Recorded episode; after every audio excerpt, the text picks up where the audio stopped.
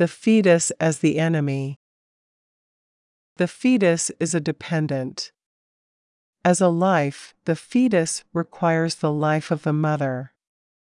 The argument for abortion is that the baby is invasive.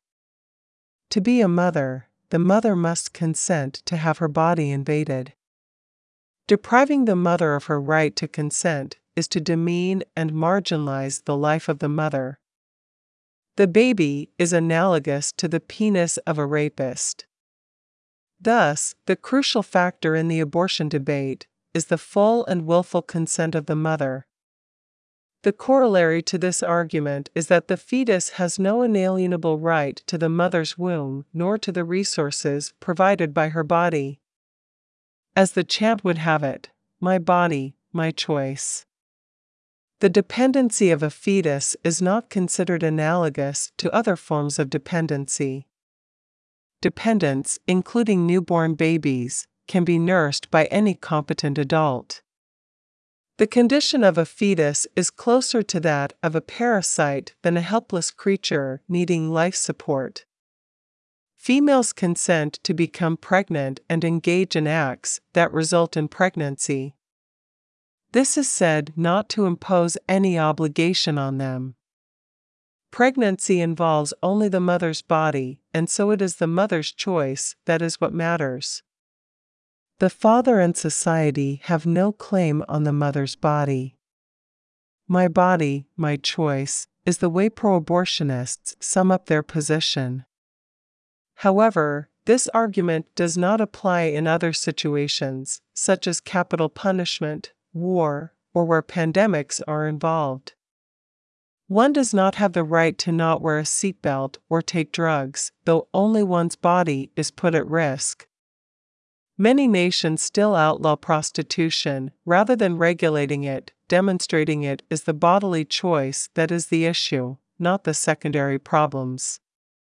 The bodily autonomy argument only works if the body is a physical vessel that belongs to the sentient adult for his or her own pleasure. Society is not permitted, according to this argument, to intercede on behalf of the Commonwealth. Yet, governing by law is a wholesale denial of this argument. All law and government is the state saying personal autonomy does not supersede community rights. The rights of the individual cannot and will not interfere with the needs of the many, and the duty of the individual to the common needs of the Commonwealth. There is, regardless of the particulars, a need for new life, and this obligation does rest on those living to provide their replacements. If the arguments for abortion prevail, the life of the child becomes a secondary right or derived right. The right of the child is sacrificed to the right of mother to full body autonomy. There is no precedent for this right, and it is a right which does not exist anywhere other than in this instance. The bodily autonomy argument is a specious argument customized to fit the issue. Full bodily autonomy cannot be claimed nor defended. What the mother wants is the right not to be imposed upon by an enemy force or agent. The mother's body is considered to be a sovereign nation with the pregnancy as an invasion. The baby is viewed as an invading force or even parasitic infection. A baby and a virus are considered part of the same class of things. But there is another perspective to be considered. In this way of seeing abortion, the mother is a property owner. Mothers own their body.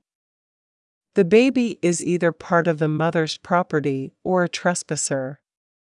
In either case, the mother may choose to dispose of the child. But if the child is the property of the mother, what is the role of the man? Does a male have a right to comment on how this property is to be handled? Are only baby carriers permitted to comment on abortion? Do those who are able to fight wars have the only say in when or where a war will be fought? Is it only plumbers who can comment on where plumbing fixtures will go?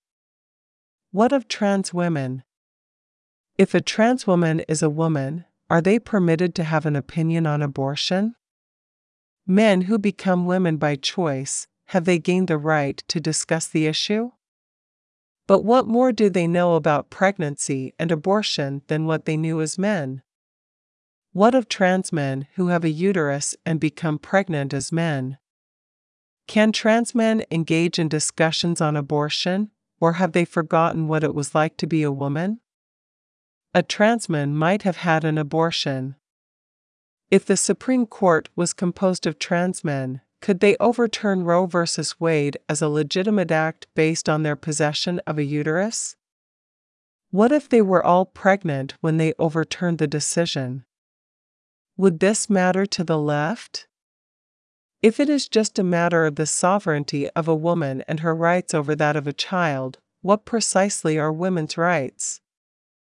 Why do women have rights? How do women's rights differ from men's rights, and how do they impact human rights? Why are allies of abortionists given a platform and room in the public square, but not those who oppose abortion? Men to be men must not restrict themselves to being nothing but semen donors. To complete our identity, we must support the carrier of our DNA.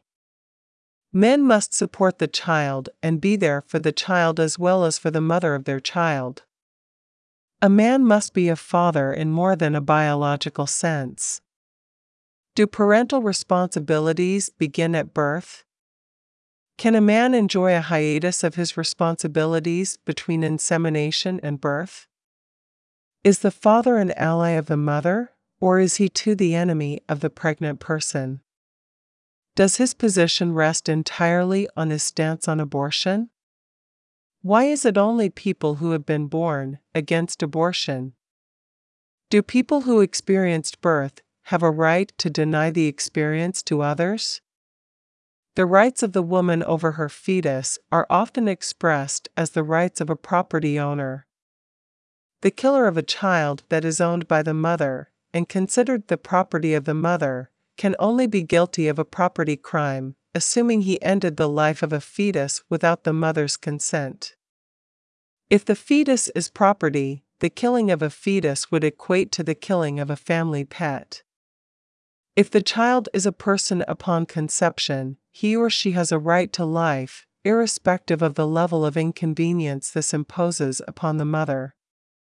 If the fetus is a child and a person, he or she has the same rights as do all other persons. The right of the mother to abort the child at will, and the right of the law to consider the killing of a fetus without the mother's consent, murder, are not consistent applications of the law. Either abortion is murder, or the fetus is the property of the mother, and all offenses against the fetus are in fact property crimes. If the fetus can be killed by the mother but the child is a human life protected under law, then the only option available to us, within the context of the law, is to see the fetus as a slave, a human owned by the mother. The problem with the conventional ways of understanding the legal status of the fetus creates unresolvable contradictions. If the fetus is property owned by the mother, the father has a legal property claim to it, the mother not being the sole producer of said fetus. The father's claim exists as a liability against the mother's property claim to the fetus. Which means that the mother disposing of said property creates an actionable offense against the right of the father to enjoy the fruits of his labor. However, if we consider the fetus as a human, the father cannot possess an inalienable right to another human. If we take this path and remain consistent within the law, any act against the child is an act against a fully protected human being. Making a fetus a legal human makes abortion murder. The child cannot consent to his or her life being ended, no more than an unconscious woman is able to consent to sex. If the child is considered property under the law, there are no capital charges for harming the child, it is a property crime.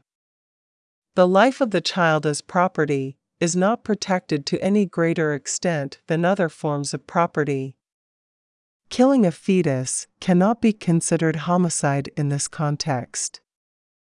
This protects the abortionist, but it also protects the drunk driver from charges of double homicide for killing a mother and her unborn child.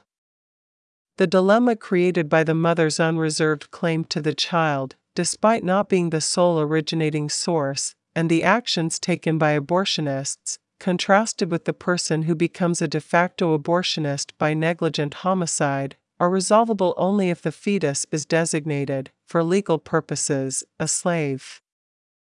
A slave is owned by its legal owner. Insemination could be considered the act of creating a slave. The act of creating property does not give title to this property, under the law, to the laborer, if the work is done by consent to benefit another, in this case the pregnant female. The man is, under the law, considered a person laboring for the benefit of the impregnated person. The fruit of his work becomes by virtue of the consent of the laborer and the unwritten understanding of the interested parties, the solely owned property of the impregnated person, i.e., the mother. As the solely owned property of its mother, the fetus is governed solely by the jurisdictional rights of the mother. She may carry or dispose of said fetus, as her will determines. The fetus is her legal property, though human. There are no other claims or liabilities attached to said fetus. The mother's claim and rights are absolute. The father's rights were never attached to as part of the fertilization process because they were never legally recognized to exist. This being said, the fetus carries the full rights of its humanity other than its designation as property.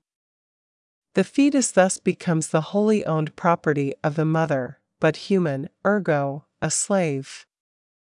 The humanity of the slave is protected against all ill use and damage by other parties other than its owner, legally known as its mother. The statutes of limitations attached to the rights of ownership of said fetus terminate at birth. That is, the status of slave exists only so long as the fetus remains attached to the mother. Said slave is manumitted at birth. Designating the fetus as a slave and the mother as slave owner is the only legal recourse the abortionist has if she wishes to remain consistent and maintain a legally defensible position. Designating the fetus as a slave under the law is the only means by which the incongruities of the present status of the fetus can be resolved. The resolution may not suit all persons, but the only recourse is to reassert pregnancy, places the person above the law. The alternative to declaring the fetus a slave is to see mothers' rights as beyond legal precedent and reach, meaning women's rights are not grounded in law or anything other than the power of the state to protect these rights from all contrary claims. To conclude, outside of fascism and a totalitarian resolution, there is only one response to the dilemma created by the abortion debate, and that is the one given above. Other than the options provided, abortion cannot be legally protected.